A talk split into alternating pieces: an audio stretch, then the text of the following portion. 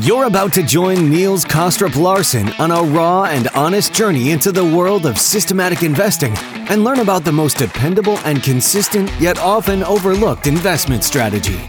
Welcome to the Systematic Investor Series.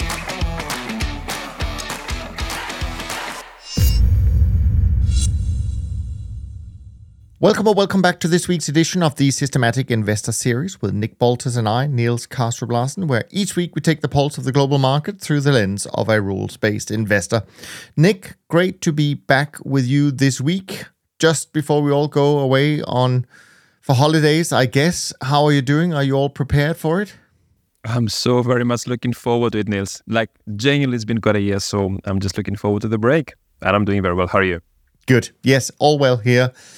Uh, just came back from the US, so a little bit jet lagged, maybe a little bit underprepared, but I'm sure we're going to get through our conversation today. We got a solid lineup as usual, and uh, four papers actually, uh, or papers articles that we're going to be tackling. Um, but before we do that, I always enjoy hearing what um, kind of kept you interested, busy, uh, or what's been on your radar since we last spoke. You wouldn't be surprised. I think the, um, the asset price moves we've seen the last um, month or so have been quite substantial. Uh, you know, whether that has had an impact on on our beloved strategy, uh, trend following, which it has had, uh, it's one thing. But certainly the macro environment with like equities now up 20, 22% or whatever that that, that is, obviously at, at, at year high levels, no rate significant move uh, with the yield reduction being quite aggressive in the last month or so. Um, the dollar moves as well seen some of the frontier commodity markets, uh, you know, continuing some strong rallies. Um, so these have kept us uh, certainly busy um, as we as we get closer to to year end.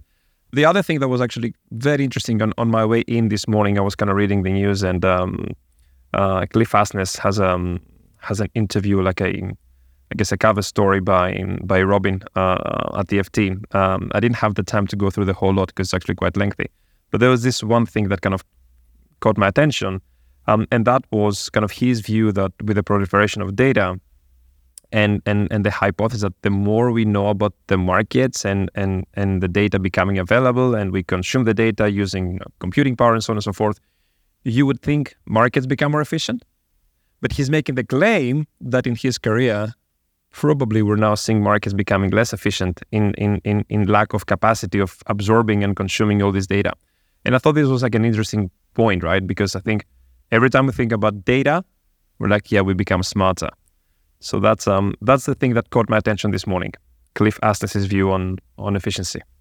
Yeah, no, I'm going to listen to that uh, or read that uh, interview. I think that's uh, very interesting uh, and, of course, counterintuitive uh, and therefore typical Cliff type um, statement to make.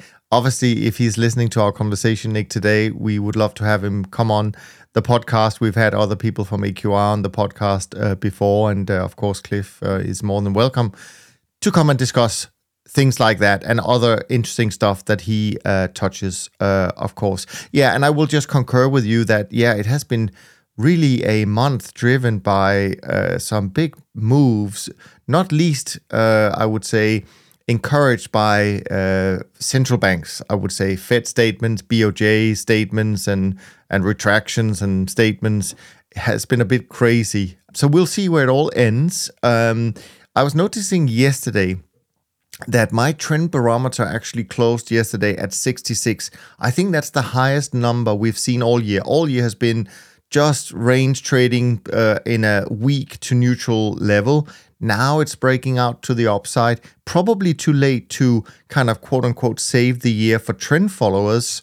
Um, but it might be an interesting start to the new year uh, should this uh, continue.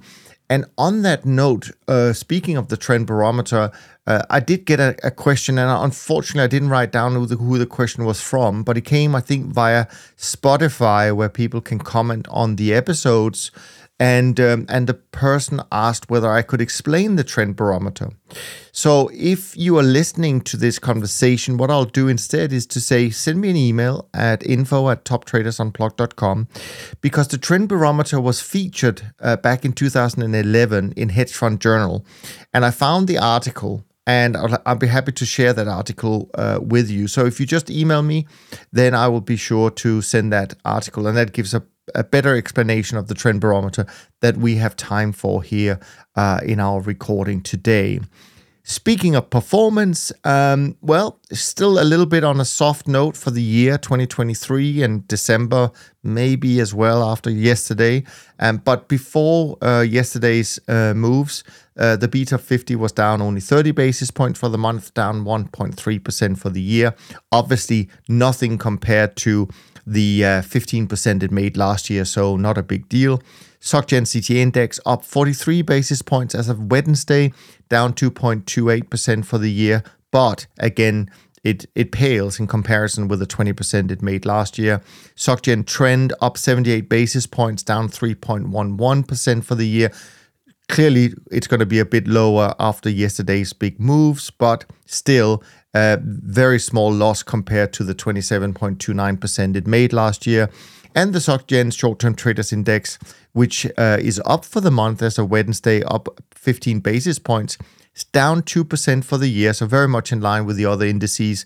Um, and just to remind people, it was up 11 and a quarter percent in 2022. Now, you already mentioned equities doing well. MSCI up for the month 3.48% as of yesterday up more than 20% now for the year. World Government Bond Index um, doing well again this month, uh, up 2.39% uh, for the month. I don't have the year-to-date number, but I think it's around 12% or something like that. Don't quote me on that. Um, and the S&P 500 Total Return Index uh, up 3.32% uh, for the month, up 22.92% so far this year. Now, before we dive into uh, the topics we have lined up, the four papers that I mentioned or articles, Nick, uh, we did get a couple of questions in. The first one came in a while back, but you and I haven't been recording because last time I think it was Alan who uh, sat in for me. So, um, so this one is a little bit old, but hopefully Nicholas, who wrote it, uh, is still listening uh, to the podcast. So I'm gonna try and read it. It's a bit complicated, and so I'm probably gonna mess up the wording a little bit. But there we are. That's when you have the combination of being non-English uh, native and dyslexic. Uh, dyslexic. So, but anyway, let's go for it. Uh, Nick Nicholas writes. Trend following with Sharpe ratio includes both, fo- uh, both following price action and the way price action is done, which should mimic trend following price action plus vol scaling each asset.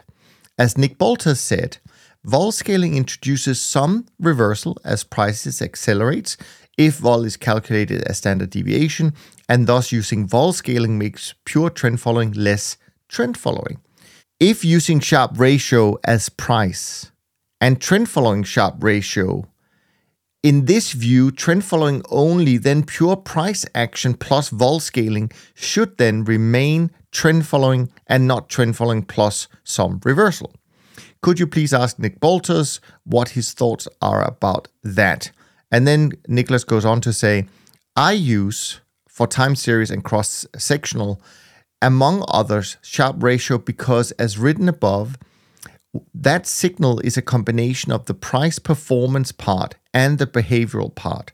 The nice thing about that is that when an asset trend in percent, the percentage price momentum is stable with low vol if vol is calculated as standard deviation. So the position is increased, whereas if the percentage price momentum accelerates up or down, the vol increases more than the price acceleration, as vol uses delta in squares of returns, so the Sharpe declines and the signal slash position is reduced.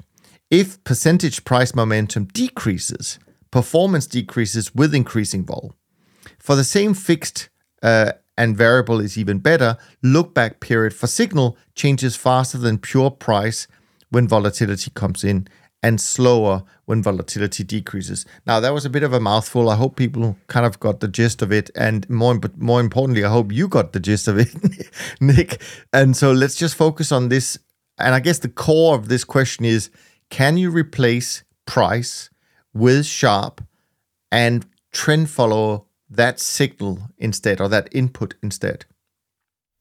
Okay, yeah, that, that's a convoluted question. Um, so there's various parts in it.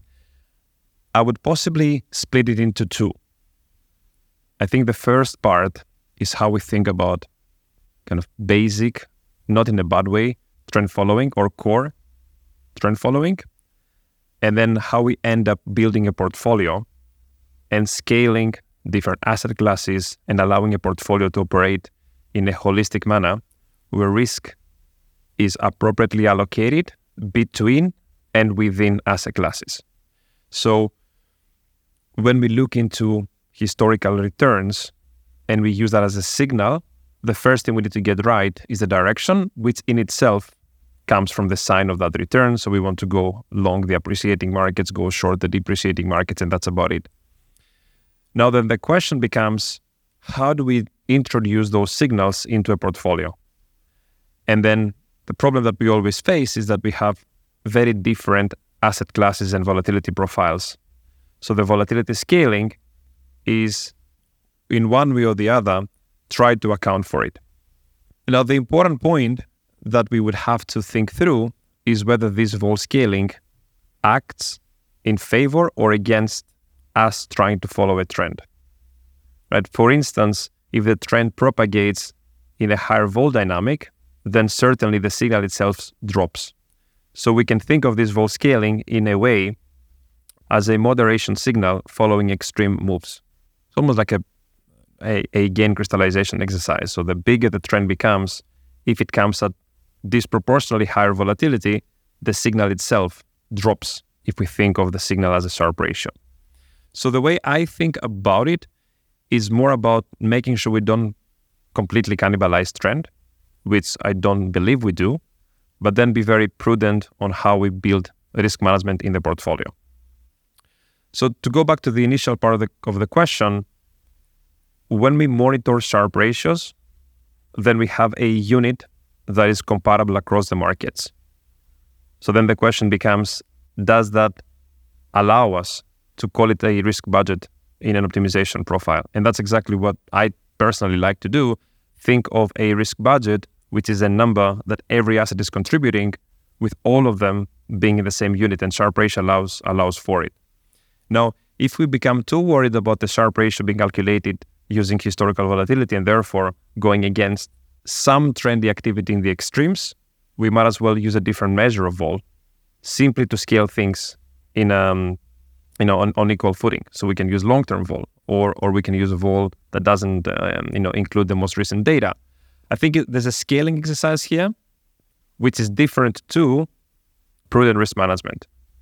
And I do see the point of yes, I want to follow those trends. And you know, if you moderate that by you know and a spike in vol, you might kind of go against, not necessarily go against the trending direction, but kind of reducing the exposure, right?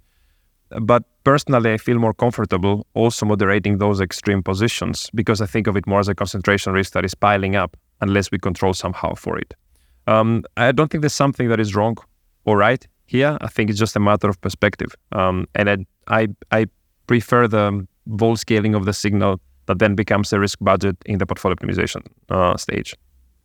Yeah, no, I appreciate that uh, that answer, and and um, I think for me, in a in a much more um, less academic way uh, to think of it is that, well, first of all, I, I obviously heard this the argument many times that um, that's made by people who don't vol scale to say, well, if you vol scale, you somehow have a smaller position on, and therefore you're going to make less money uh, from the trends. And, um, you know, two things. One, since most large managers today probably do use some kind of dynamic position sizing, um, not only uh, related to volatility, could be related to other things like correlation. I don't think they would all have come to the same conclusion if it, in fact, was damaging the overall returns. So I think probably the evidence is on the side of having dynamic position sizing is better. Now, philosophically, people may disagree, and that's fine.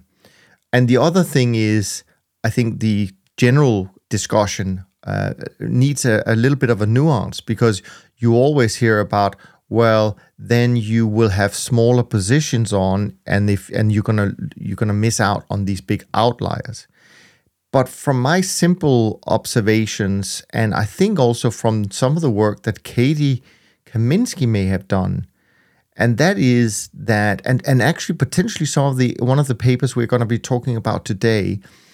But my my view is that I actually think that when trends are really strong, volatility tends to drop. And therefore, it shouldn't actually penalize the position size. In my view, volatility tends to increase around turning points all consolidate all phases of consolidation. And there you could say well then it's actually makes sense to reduce position size. So we're not going to get into that debate today but this is just to say that i think that um, it it's it's not as simple as as it sounds. Um, and um, but obviously an interesting um, uh, thought that uh, that Nicholas presented.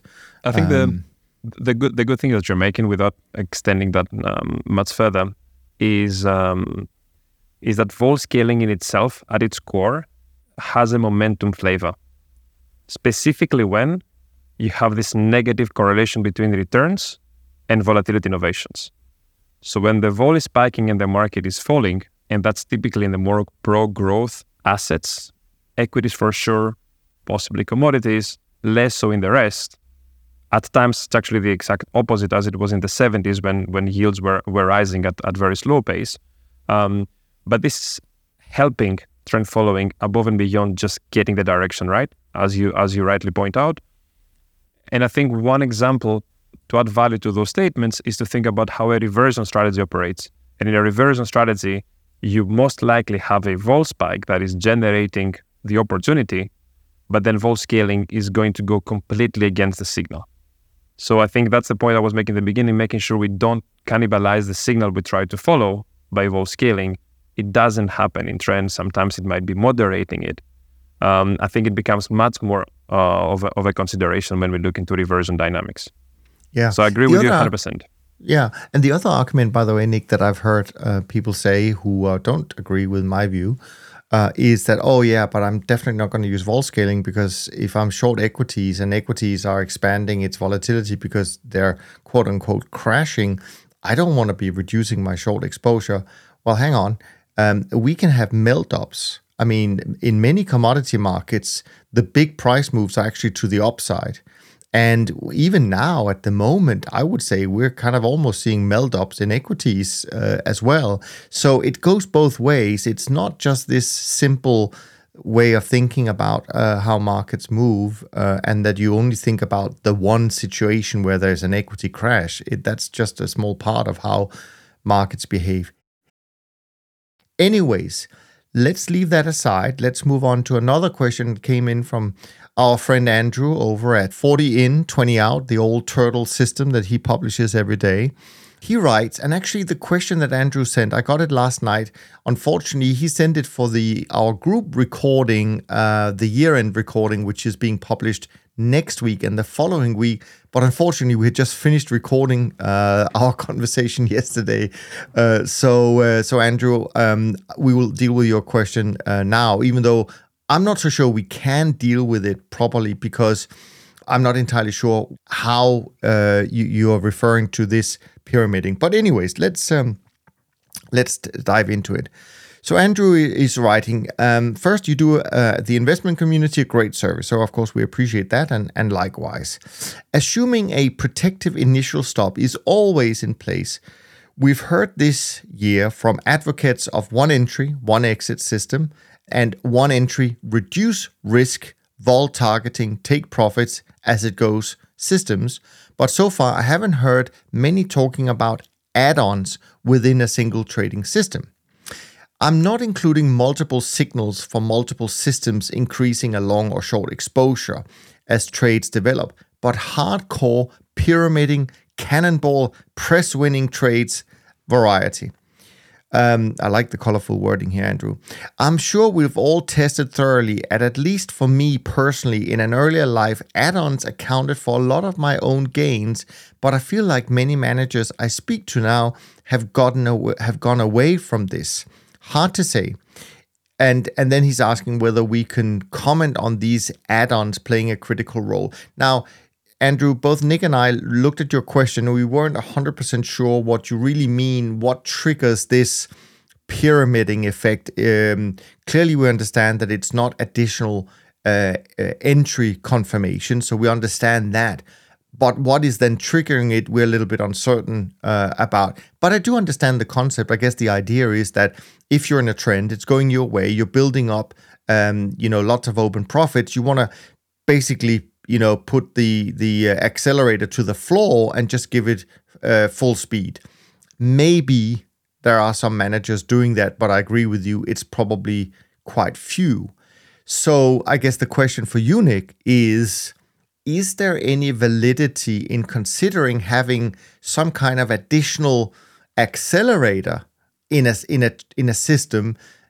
And if so, can you even think of, of, of something that could be used for such a thing? So as you were reading through the question, I kind of I, I was thinking through again what possibly um, could be the gist of it, and I have like two possible scenarios here. You know, scenario number one is those add-ons uh, being just features in the strategy that do not change its core. In other words, you're still doing trend following. You have one signal to enter. You have one signal to exit, or possibly dynamic position sizing would anyway dynamically uh, decide upon it.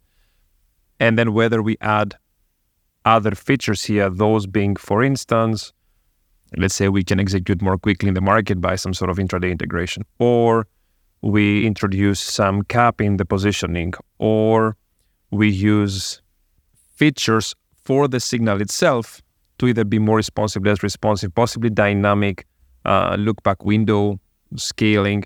These are all features. Sorry. Yeah, no, I agree. And the other thing I'm thinking of when I listen to you is that because Andrew is looking for some for some kind of pyramiding, I imagine that open profit would play a role, right? So if you have a lot of open profit, you can somehow increase your position sizing for that particular trade somehow. Uh, I'm just speculating here. Which you kind of do, by the way, you know, dynamic position size with which the... we kind of do, but obviously not maybe as aggressive as Andrew is looking for. Yeah, yeah exactly, exactly. Um, so, so there's certainly the feature that I think the design itself, it, if it has dynamic position sizing and, and correlation and volatility adjustments, it already accounts for it. Now, the other reading that I have and by the way, I'm, I'm, I'm a big fan of having those important features in the design from a concentration risk perspective and, and limiting um, positions you know, in the context of the broader portfolio. The other reading that I have is having non-trend features.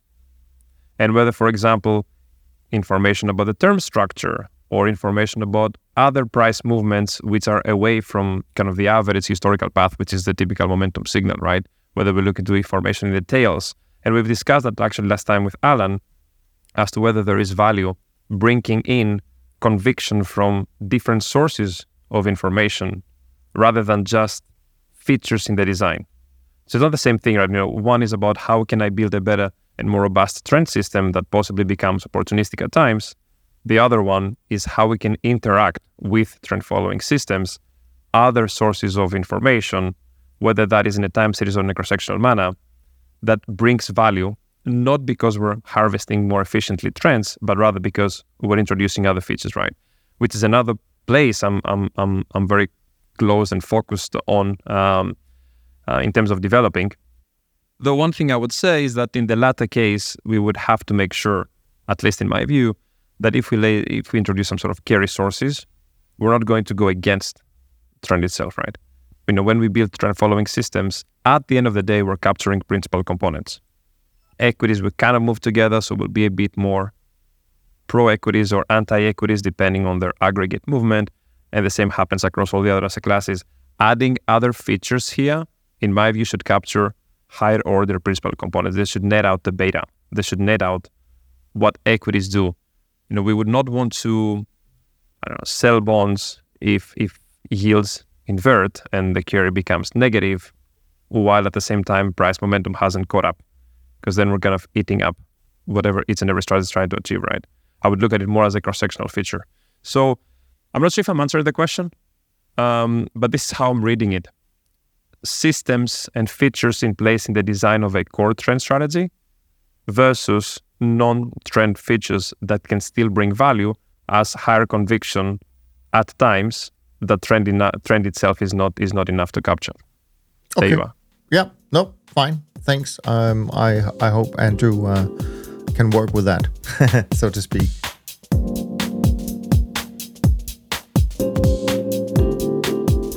Then uh, you found four. Uh, well, we I guess we combined find four articles slash papers that we thought could be interesting to discuss uh, this week. And one of them is from our friends over at Quantica. Uh, I know you like their research, so do I.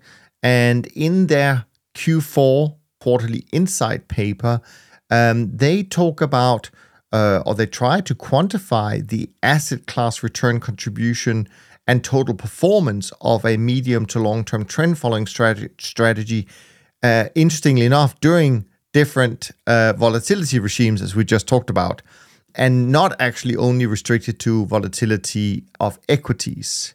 So, as usual, I'm going to let you steer us through this paper.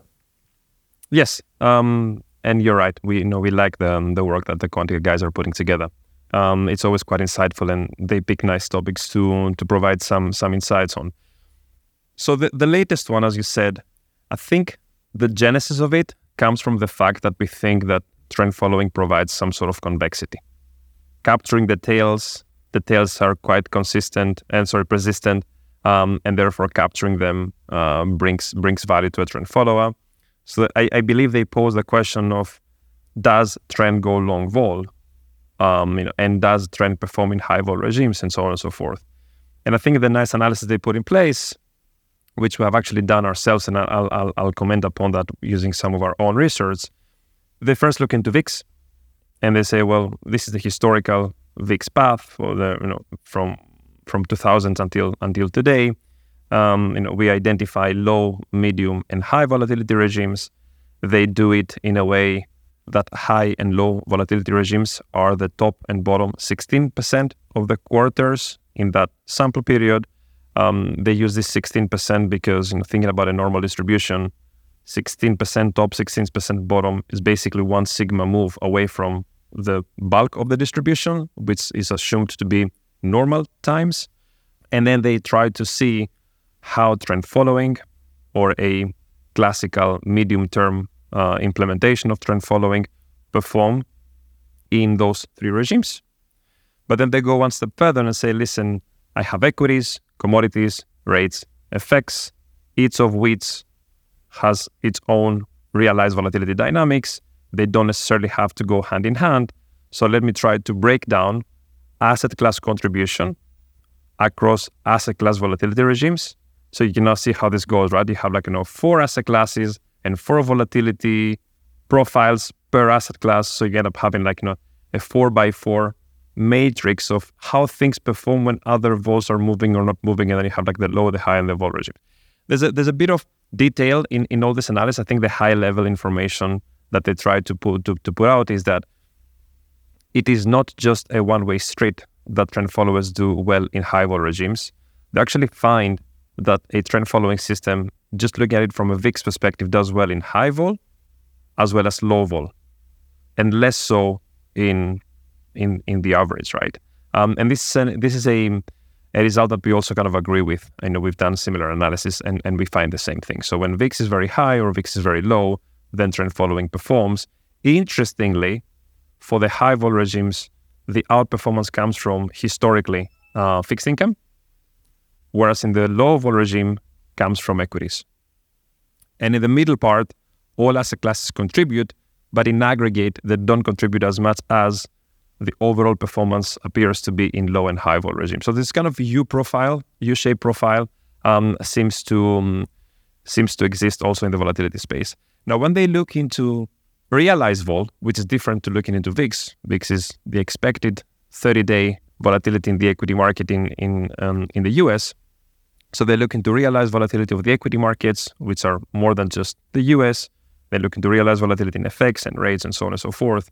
What they find, which is quite interesting, is that each and every asset class performs the best in its trend following formulation in the respective low volatility regime. So equities perform better in the low realized volatility of equities.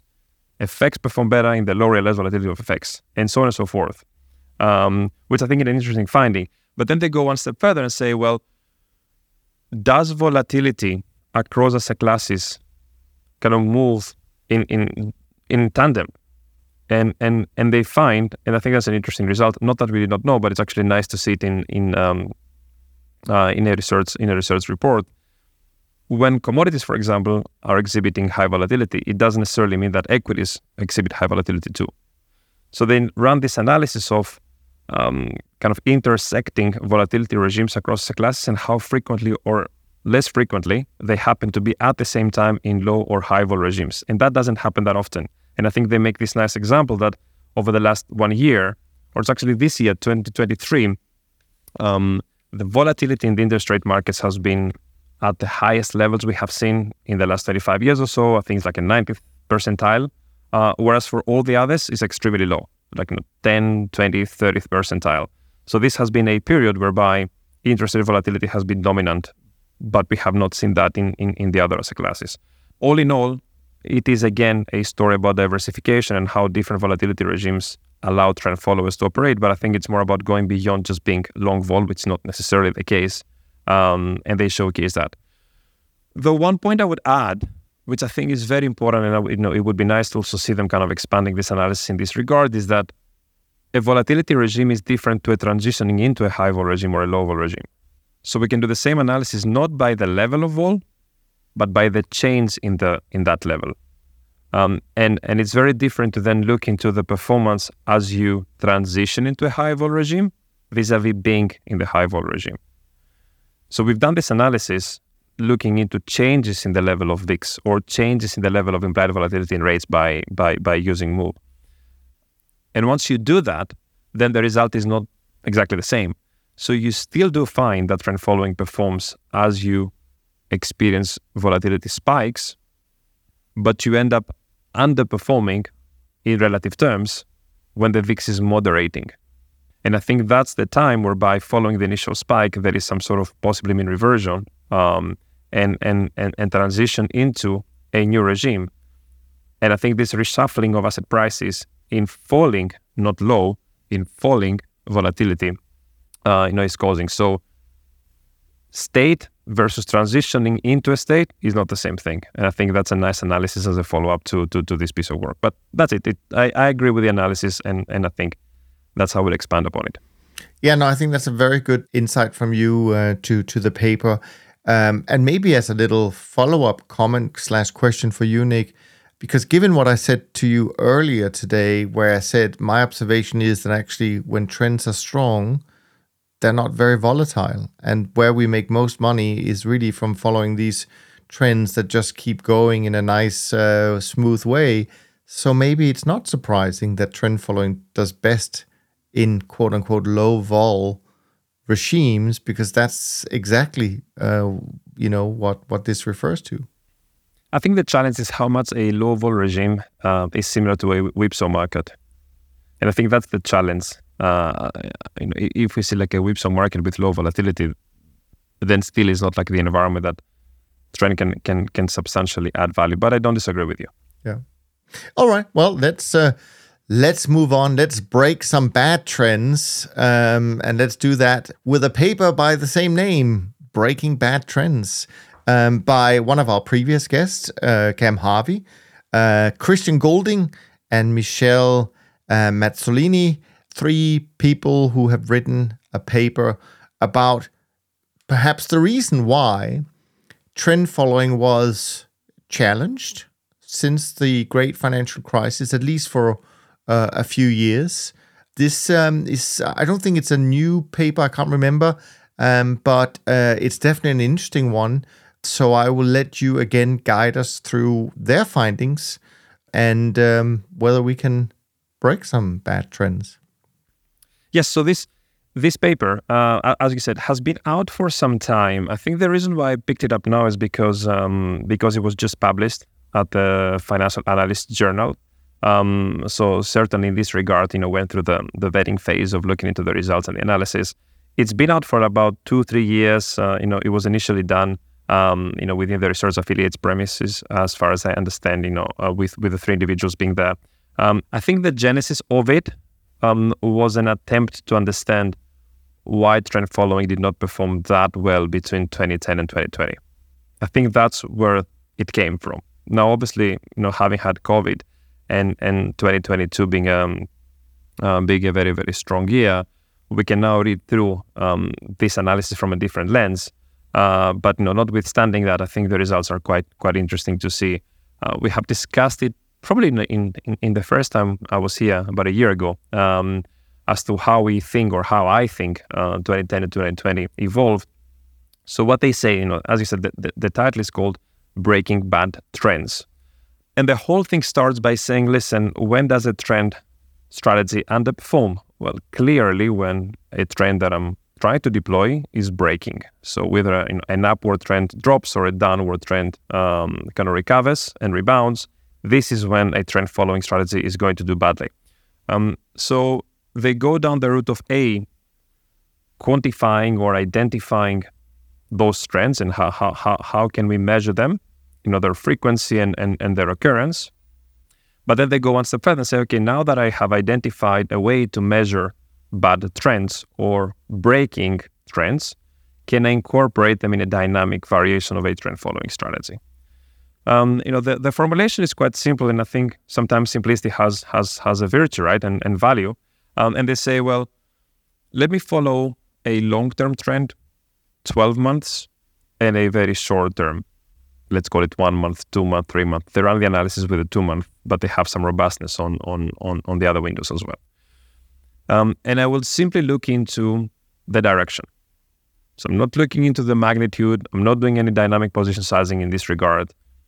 If the one month signal or two month signal um, and the 12 month signal disagree, then we clearly have a case of a trend break because the long term signal says you need to go long, the short term signal tells you to go short, and vice versa. So I'm entering into a transition mode because whatever I can document in my long term window is not necessarily reflecting the short term window. So, how do I operate? So, they do that on a monthly basis across a variety of markets and they start um, effectively counting how frequently those breaks happen, um, both across assets as well as through time. And obviously, they find that in the period between 2010 and 2020, uh, the frequency of those breaks was much higher than any historical standard. And that is a mechanical explanation why, for example, trend following did not perform. And, and they also make a connection with another interesting piece of work that AQR had done a few years back that looks into the magnitude of the moves and the frequency of those moves. And, and they had said, well, listen, in these 10 years, we have seen the frequency of big moves dropping, which in itself suggests that if you don't observe significant market moves, more, more likely than not, you have had um, trends breaking. So putting everything together, you know, everything is consistent with the fact that mechanically in those 10 years, um, you know, trends were breaking more often, magnitudes of the moves were not as excessive, and that mechanically explains what was going on. I think in this show we have discussed so many times what are my views about the Fed put and the fundamental certainty, but let me not go down that route. Uh, but just stay, stay, stay within, stay within this piece of work. So documenting that is one thing incorporating it into a strategy is another thing. And the way they suggest putting it forward is in the following way. As soon as I observe those two signals, medium term and long term, agreeing, I'm either in a bull market if both are positive or in a bear market if both are negative. In which case, I'm going to deploy my exposure as I would have anyway. Right? I'm going to go long or I'm going to go short. But then there's some form of dynamic position sizing here that comes with the average of the disagreement between the two signals when they end up disagreeing. So if today the long-term signal tells you to go long and the short tells you to go short, it means that you have a correction phase. And conversely, if the long-term signal is negative but the short is positive, you have a rebound. So then you would want to kind of blend those two. Obviously, doing it on equal footing would mean that I need to go long, I need to go short, do nothing. But they make the point whereby how about I try to on a on an ongoing basis, on an expanding window basis, asset by asset, try to find what is the linear combination of those two signals, short term, long term, that at least historically, for each and every market, had delivered better return. In other words, I think that you know what they're trying to identify is that say, hey, is this market more likely to rebound if I see a short-term rebound, or is it likely to continue? It's very data-driven. We can debate as to whether we can believe in this historical mapping of the data and how we fit those models. But their point is, I'm going to combine those two signals, but the combination of those two signals at the asset level becomes a dynamic feature.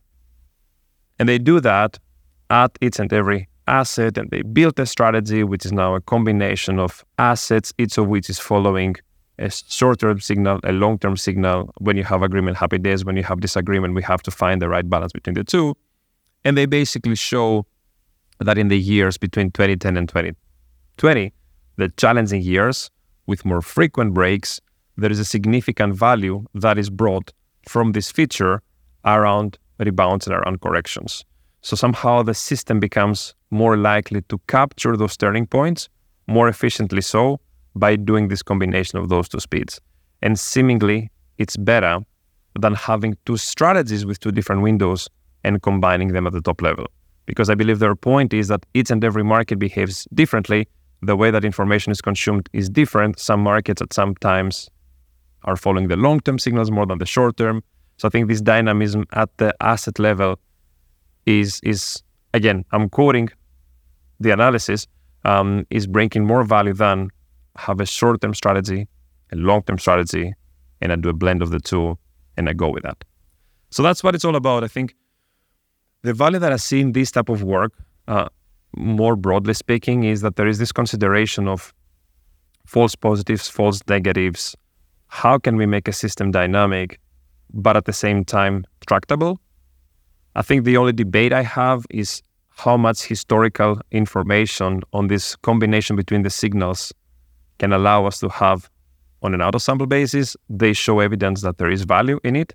Um, so I think it's it. I think it was worth kind of um, you know commenting upon it specifically following the moves we've seen um, you know in the recent in the recent years. And by the way, this year, right? I mean, if anything, March was was quite a lesson or a reminder. Let's call it a reminder. I think it's well, um, not right. only March. I can think of November and December no, as November, well. Yeah, I mean, and last November, right? 2022. Yeah. Oh yeah. Uh, well, first of all, let me just correct one thing because in my introduction to this paper, I think I I, I pronounced uh, Michele's name incorrectly. I said Michelle because that's what it looked like uh, to a dyslexic, but he is a he, and therefore I should have pronounced it differently. So I hope I've corrected it now by um, by naming him Michele Mazzoleni. But anyways, of course they raise an interesting point because it's kind of the holy grail right? Can you somehow know when to be a shorter term manager and know how when to be a longer term manager? And of course this is something that i'm sure all of the research departments at ctas and and systematic uh, quant firms uh, are trying to solve. Uh, i can only say from our experience uh, having looked at this uh, for uh, a number of years there are things you can do but at least in the ways we've looking we have looked at it, there's a cost. Uh, and so so I think it comes down to what are you trying to deliver. If you're trying to deliver long term, the highest compound growth, then having too much uh, focus on trying to quote unquote solve shorter term periods perf- negative performance by being by jumping around between short and long term it's just not going to pay off. If you have other um, objectives then maybe that i can't say whether it could produce a higher Sharpe or whatever. I, I have no idea. Never done the, the research uh, myself. So um, but yeah, I'm sure we're going to continue to uh, to look at these things and see if there are things that can um, continue to improve some of the weaknesses that we are fully aware of. But again, it must be done without taking away all the good stuff that trend following um, delivers. And I feel sometimes that that's the that's the hardest thing for investors, uh, and, and that is to accept that it's not perfect, right? And and therefore it comes with some bad periods and some drawdowns, like we've seen this year. But again, relatively speaking, as when we talked about the performance so far this year, the give back And people already talk about 2023 as being a really bad year for trend following. I'm not so sure I agree with that. I think holding on to most of the gains from 2022 at a time where all traditional investors really needed trend following, the fact that we're giving up a few percentage points this year, probably not more than 10% of the gains from last year, and in a year where then traditional assets are both doing so well, I think it just makes the perfect case for why trend following should be part of the portfolio. But that is, of course, in my um, very biased uh, way. Now, we've got about 15 minutes left, uh, Nick, and um, we have two more articles, I think I would call them that, um, to talk a little bit about. Um, the next one is a little bit related to this, kind of, um, because it's an article um, called Managed Futures Rotation. And uh, I unfortunately I don't have the article in front of me, and I forgot to write down the name of the of the gentleman who uh, who wrote it. Uh, it just came in my Twitter feed the other day, and it kind of deals with again one of these things um, that people so uh, much love to spend time on when they invest in trend following. So they make the they make the decision that they want to have an investment in trend following, but of course the next question is, well, can I time it? Can I move in and out of it? Can I rotate, uh, as the article names uh, suggest? so that I can even optimize my return stream from this uh, strategy. Um, so, um, so some interesting observations in it. Maybe people might be surprised by some of the, the findings, but I'm gonna lead or let you kind of just summarize and give your thought about um, the the article, uh, if you don't mind. Yes, yes, yes, for sure. I think I think we've discussed um, we've discussed at, at length this uh, human temptation of, of timing, uh, which is hard. Um, and I think the point that they're trying to make in this in this blog entry or article, however you want to call it, is that um, you know they look at they look empirically into past trend following returns and future trend following returns. In other words, can you predict future trend following performance by looking into the past one year of trend following? But that, that's pretty much the, the gist of it. And um, you know, looking at it, kind of get a negative correlation between the two. In other words, when trend is doing very well this year, it's going to do worse next year. And when it's doing badly this year, it's going to do better next year. That very, very roughly, um, that's the empirical finding. And then they try to deploy that by saying, well, I'm going to know trend on trend, but I'm going to revert the signal so that it becomes a reversion on my trend. Um, but by doing so, they would not suggest going short trend following, but rather muting the exposure. So either you're moderating the exposure following rallies in the performance, or you're upsizing perform upsizing the exposure uh, following uh, more muted performance. That's that's basically the um, the hypothesis. Um, so they run it as a as a as a simple backtest, and um, and what you end up finding is that you know some part of the top level performance is kind of improved. Um, there are some subtleties here, and, and, and I'm going to go into some of the more nitty gritty details, at least in the way that I'm reading it. Um, you know, one subtlety is that you know when you switch it off, let's say following extreme market moves, right? And for example, 2014 is you know, if you if you eyeball the chart, uh, that's when the strategy, when it's quote unquote timed, is flatlining because you're exiting trend following the first few months of the second half of 2024, or sorry, of 2014 uh, so one subtlety is that how do you estimate a Sharpe ratio on a strategy that is not active? Right? Because the vol is by definition dropping, right? If I throw zeros in a in a in a in a, in a return stream, I'm reducing the vol.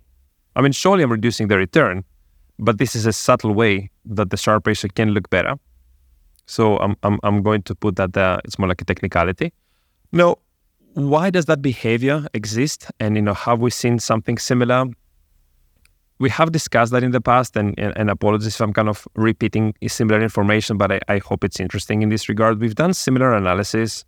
You know, timing trend comes up, I think, with two extreme hypotheses. The first one is if there are no trends around, if all my signals are very small, but I still have a volatility budget to, to satisfy, I'm starting inflating noisy positions, right? Because apparently there's no trend. I'm making a hypothesis here, right? And the other extreme is that when I see very strong trends, I should actually deploy more. right? Is, is, isn't that a self fulfilling prophecy? Now, obviously, what this article suggests is the exact opposite to what I said, right? You know, when the strategy is not exhibiting trends, I should be deploying more of it, or it's underperforming, I should be deploying more of it, and when it performs very strongly, um, I should I should moderate. So we found something similar, in the sense that when extreme trends appear and operate and perform, it becomes more likely that some relative I wouldn't call it absolute, but relative underperformance comes through. But there's not much outside of those extremes. I think on the on the other front, you know, if, if trends don't perform or if they're less um, uh, less good, you know, we didn't find evidence that we should double up the exposure, for instance. But certainly, we should, you know, there's there's no information whatsoever.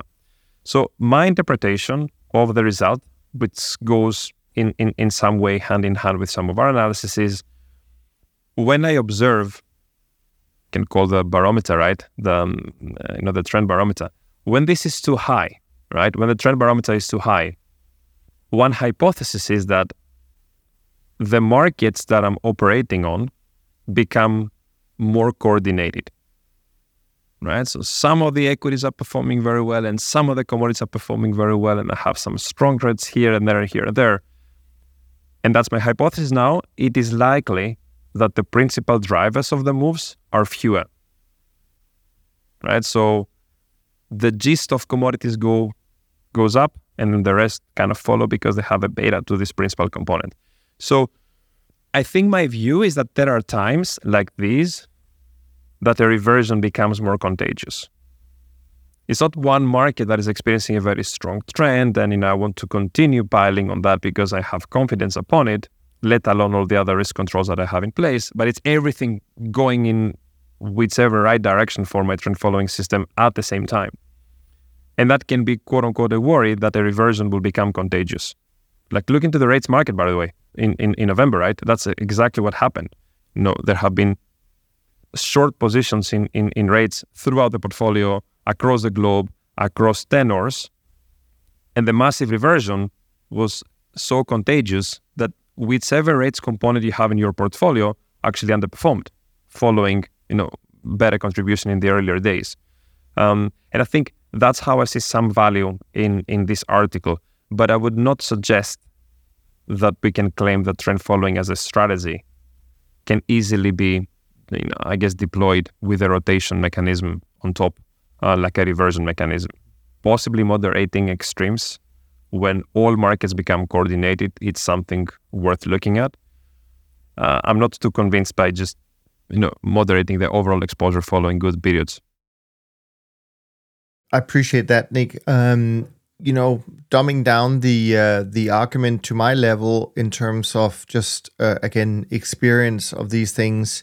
You know, there's this analysis that you see from time to time uh, where people say, "Well, if you um, if you missed the 20 best trading days ever of the S&P 500 your returns are going to go down by 40% or something like that. And i think obviously we know and i did the analysis uh, using Dunn's data if you've missed the 10 best month monthly returns since 1984 that has a major impact on overall compound returns. And so so the again from for me and, and, by the way the the analysis i think if you even go further than that um, should include things like well if you try and do that what impact does it have if you use trend following as part of say a multi-asset portfolio right? And what's interesting but maybe not surprising because we all want to try and squeeze out the last drop of performance is that it seems like we're never satisfied. We're never satisfied by the fact that normal trend following, just buy and hold trend following in a multi asset portfolio with stocks and bonds, actually improves the uh, returns, lowers the drawdowns, and and all of that good stuff. But it's never enough. So that we must there must be things we can do to make it even better. And I think by trying to go to these extremes, one, we overcomplicate things. Two, I'm not so sure that it's that easy to actually implement. And I mean that from a psychological point of view. And because it's, as you said, it's a back test. So who knows if anyone has ever tried to do it. Um, and and frankly, I think we should just look at um, uh, at, the, at the evidence and um, and hopefully find comfort uh, and satisfaction in in what it's done. And the simplest example really is that as we uh, mentioned earlier, although this year has not been great for trend following or, or CTAs, it hasn't been awful either. But if you just took a simple allocation of 50% stocks and 50% trend following in the last two years, well, wow, it it did exactly what it's meant to do and created a very stable uh, return stream in in two calendar years that can only be described as incredibly unpredictable and very volatile at times. So, yeah, I think just sometimes good enough is good enough, and we should be uh, careful not trying to overextend uh, what we think any asset, for that matter, um, can can deliver. Um, but that's my my. I, I agree with you. I think timing timing trend is extremely hard. Um, I think if there's any value, is about being conscious and moderating potentially some of the risk budget um, at some at at, at, at some extreme uh, extremes, but recognizing as well as you said that after the fact, of course we know, but real time it's always hard to call the shots. And I think you can you can eyeball through that that line in this in the, in this article, right? So position yourself being back in 2014, position yourself being in 2022, and see how that kind of moderation of exposure would have felt. And I believe the conclusion of the article, by the way, which uh, I see now, the website is called returnsources.com. That's where uh, the article is from. But I think actually the, the author comes to the conclusion that Yes, I agree. At the end of the day, we don't know, right? At the end I of mean, the day, uh, we shouldn't do it. Um, yeah, kind of thing. So exactly. Yeah. Okay. And good. and, and I think yeah. they come to this conclusion because they they ran some analysis. Say, okay, if I have like a 60-40 portfolio and I add like you know some trend following to it, and then I moderate the amount of trend following I have as a function of its own trendiness, then you end up losing not because trend itself doesn't bring value by being quote unquote timed. I I, I guess based on on that analysis but rather because whatever you're not allocating to or you're allocating to in a fully funded uh, on a fully funded basis is going against you. So there's there's a there's a byproduct of underperformance that is not coming from trend following. And I think to your point, we should think of it holistically in a in a in a portfolio context, not in isolation. Correct. Okay, cool. That leaves us with a few minutes just to touch on the last one, which came from a website called ai-cio.com. Um, it's called "What is the future of the 60/40 portfolio?" Obviously, not a new theme to uh, to our listeners. Um, was there anything in this particular article about that um, that you found? I think it deals with the point that many pensions have changed their asset allocation in over the years. Uh, and and so the 60-40 looks a little bit different now, but maybe you can summarize it much better than I can. Yes, and I think and I, I, hope I have not misread that, but I think the AI uh, dash CIO.com is alternative investments rather than artificial intelligence. So oh, no, there's I'm nothing sure about machine learning nothing that we're going to talk about machine now. learning here, yeah. Exactly, exactly. So no, they start by saying, you know, 60-40 has been the asset allocation paradigm for years and years and years. And and obviously 60 means equities, 40 means bonds. Uh, but if anything, these days, and they quote a number of um, a number of um, of industry surveys, uh, has become more like 60 is my public assets. So my equities and bonds are the 60 part of my hundred dollars, and the remaining 40 is private assets. I know by the name of private equity and real estate and private credit and so on and so forth. And, and, and I think the point they're trying to make is that alternatives have started becoming much more of an in, of an integral component in asset allocation. Um, and I would add to it, it's not just the illiquids or the private assets. I think liquid alternatives, trend following is certainly one of them. There's a variety of discretionary macro, alternative premium, all those liquid and illiquid alternatives have started becoming more of, of, of essential components um, in a broader asset allocation sense. I don't think that necessarily this has been fully deployed or, or um, um, I guess, adopted globally, but there are certainly some regions that we see more activity in this regard. The point that I would want to make, and I guess the article talks about the values of, of those alternative investments and how much um, value they can bring into a 60-40 portfolio following the, um, I guess, the lift of the anchored inflation and, and the equity bond correlation moving into possibly uncharted territories in the recent years. there's nothing more than than that. It's it's more like a thought piece of of the value of alternatives in whichever form in 6040. I, I'll just go one step further, and and I know it's a bit radical, and we discussed a bit in the um, you know in the group recording. So I'm not gonna spoil uh, spoil that discussion. But in my view, we have been thinking for years how to complement a 60-40. But I haven't seen any radical view coming out and saying, do we have to complement or possibly try to think of ways of replacing it, right? Because I think this article goes halfway through. Kind of basically says it used to be 60 40 equities and bonds. How about the 60 becomes the equities and bonds and the 40 becomes the private assets? So the alternatives. So somehow out of $100, I'm now allowing 40. That's the article, right? I'm allowing 40 to be alternative I mean, okay, in some respect, I still have some equity growth risk and so on, but in a, in a much more levered way, if I think of a private equity for, for the sake of argument. So is it going in the direction of replacing rather than complementing? It's not anymore the 5% or the 10%, it's about the 40%. So I guess the last point I would want to make here is that 60 40 has become prevalent partly because you're getting compensated for the only two traditional, well understood risk premia. That's taking on growth and cyclicality risk, that's equities, and taking on term premium, which is just the compensation for locking in your money for a longer term. That's the term structure of interest rates.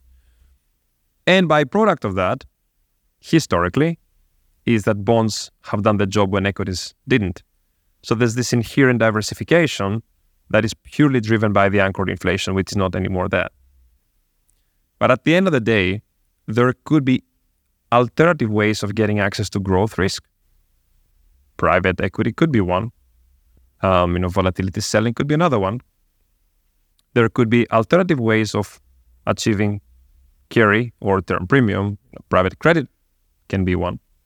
Um, or, or again, looking into more market neutral liquid implementations of carry strategies. You know, I think this year one of the stronger performance in the alternative space in the liquid uh, side has been FX carry, and how some of the emerging market currencies have significantly outperformed DM, and the spread of the two delivered a beta neutral, very very strong performance. And then in something more defensive, which is also more opportunistic.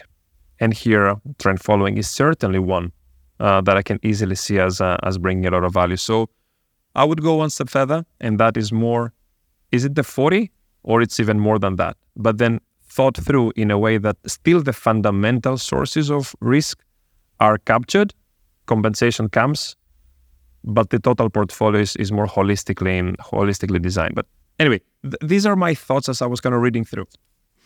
No, I think this is great, and it, it kind of uh, sets up 2024 quite nicely. Where I'm sure we'll continue to discuss whether uh, alternatives and especially trend following should have a bigger slice of the institutional uh, portfolio allocations. And uh, even though 60/40 has done really well this year, uh, and even and and and to some extent the 40, I think when people listen to our conversation for the next two weeks, the group conversation um, we're certainly going to raise some concerns about the outlook for this. And and in part two, uh, so that's for the 30th of December, uh, we also all of us have to come out with our outrageous predictions for next year, and uh, I think some of them for sure uh, is related to the 40, uh, no doubt.